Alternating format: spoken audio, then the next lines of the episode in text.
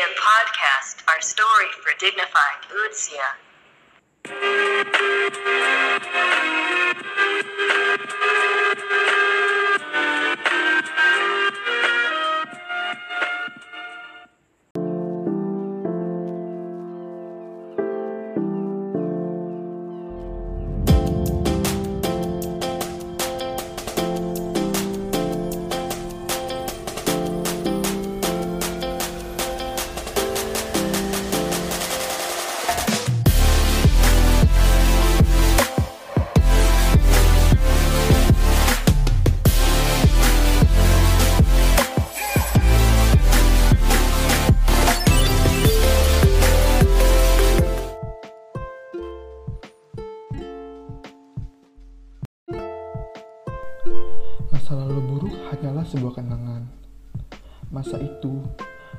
Suatu pelajaran yang berharga agar bisa menjalani hidup lebih baik. Memperbaiki diri memang tak semudah yang dibayangkan. Akan tetapi, dengan rasa semangat yang tinggi, percayalah bahwa kamu mampu melaluinya dengan baik. Halo semuanya, salam hangat dari gue, Rizkan Fadilah. Selamat beraktivitas dan tetap jaga kesehatan ya, di mana pun kalian berada. Hmm, Nah, kali ini gue mau sharing-sharing nih ke kalian tentang bagaimana sih berdamai dengan rasa bersalah. Oke, kita semua pasti tidak luput dari kesalahan ya, karena sih menurut gue itu sudah kodratnya manusia. Tapi kita jangan sampai menjadi manusia yang terus-menerus hidup dengan kesalahan. Nah, gue mau nanya nih ke kalian. Menurut kalian, apa sih yang kalian pikirkan ketika mendengar kata bersalah? Hmm, tenang, tenang, tenang. Kalian jangan langsung mengintimidasi orang-orang yang bersalah. Atau bahkan ketika kamu sendiri yang melakukan kesalahan itu. Karena sih menurut gue, ada banyak faktor yang bikin kalian merasa bersalah. Salah satunya itu uh, misalnya masa lalu kalian, kenangan buruk kalian, atau orang-orang di sekitar kalian. Bahkan bisa juga timbul karena kalian merasa diri ini tidak lebih baik dari orang lain. Hmm, di antara kita mungkin pernah merasa bersalah uh, dalam waktu sebentar, lama, bahkan pun setiap hari atau terus-menerus kita rasakan. Lalu, bagaimana caranya kita mengatasi hal tersebut? Yang pertama sih menurut gue, coba kita lihat seberapa besar kesalahan yang kita perbuat secara sengaja ataupun tidak sengaja kepada orang lain ataupun diri sendiri. Lalu, kita pikirkan baik-baik. Kok bisa ya aku buat kesalahan itu? Kok bisa? Dan cara yang paling penting itu memaafkan. Apa pun bentuk kesalahan itu, tapi kita coba memaafkan.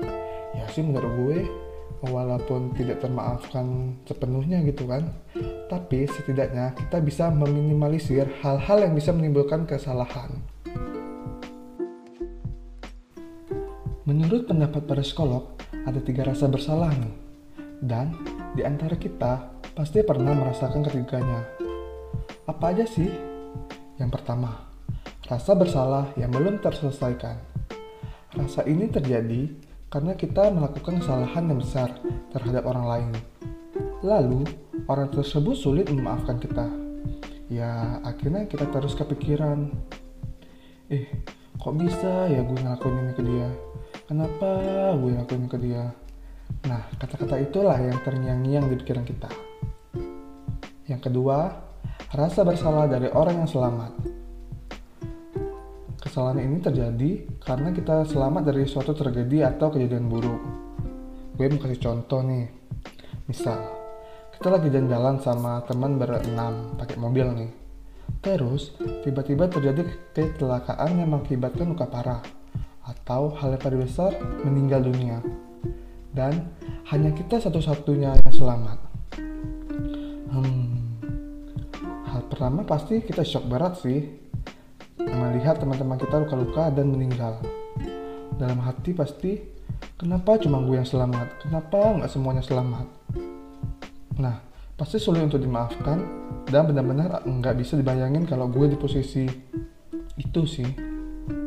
Yang ketiga, rasa bersalah karena berpisah.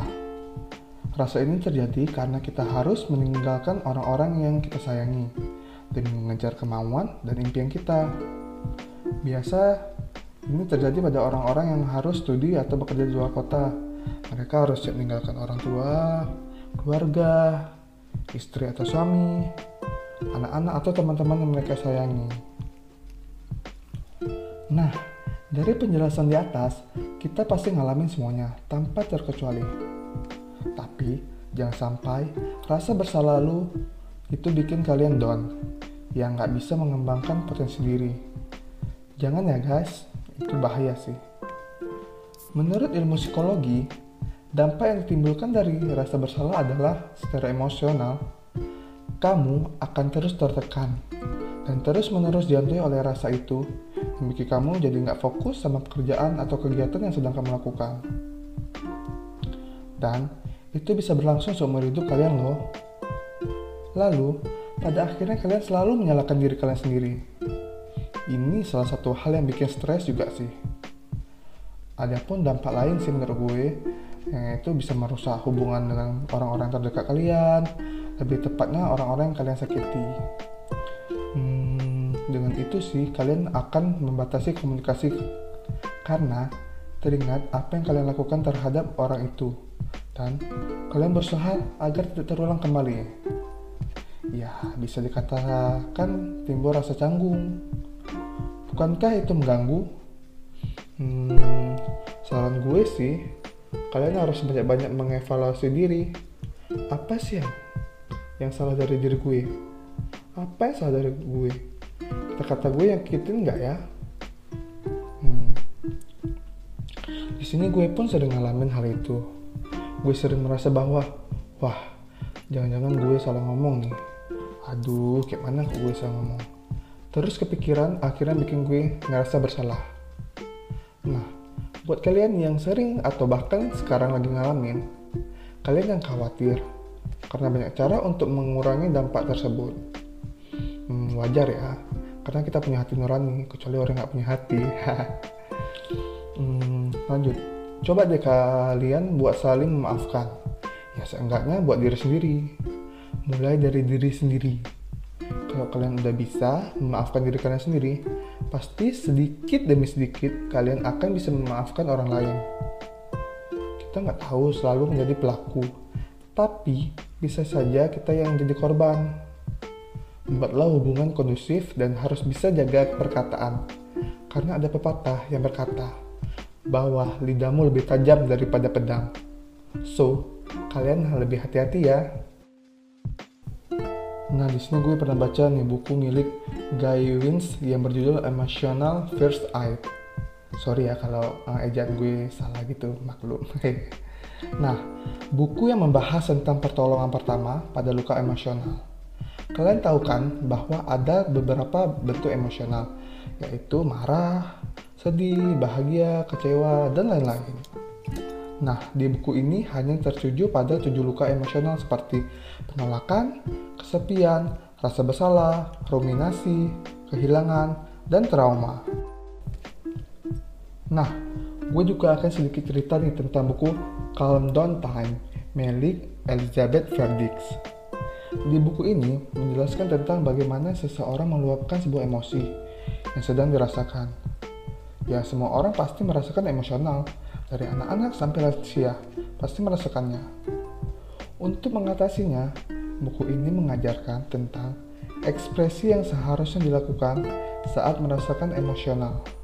Ketika marah, seorang dilatih untuk tetap tenang dengan menarik nafas. Bahkan, seseorang anak pun dilatih untuk meminta bantuan kepada orang lain yang lebih dewasa agar ia dapat tenang melalui sebuah pelukan mengungkapkan apa yang mereka rasakan dengan cara yang baik atau melakukan aktivitas pribadi seperti menangis di tempat yang sepi, memeluk dirinya sendiri atau bernyanyi. Nah, cara tersebut bisa kita terapkan jika kita mendapatkan perlakuan buruk dari orang lain. Oh ya guys, Terus, bagaimana sih menurut kalian cara menghadapi rasa bersalah akibat berpisah? Yang di mana kalian tuh harus menjadi orang yang egois. Tapi menurut gue egois di sini adalah kalian harus mementingkan impian atau karir kalian atas dasar dukungan orang-orang terdekat kalian. Ya, menurut gue sih sah-sah aja sih, selagi punya dukungan dari orang-orang yang kita sayangi. Karena bahkan expression ini adalah sebuah tanggung jawab kita. Gue kasih contoh nih ya.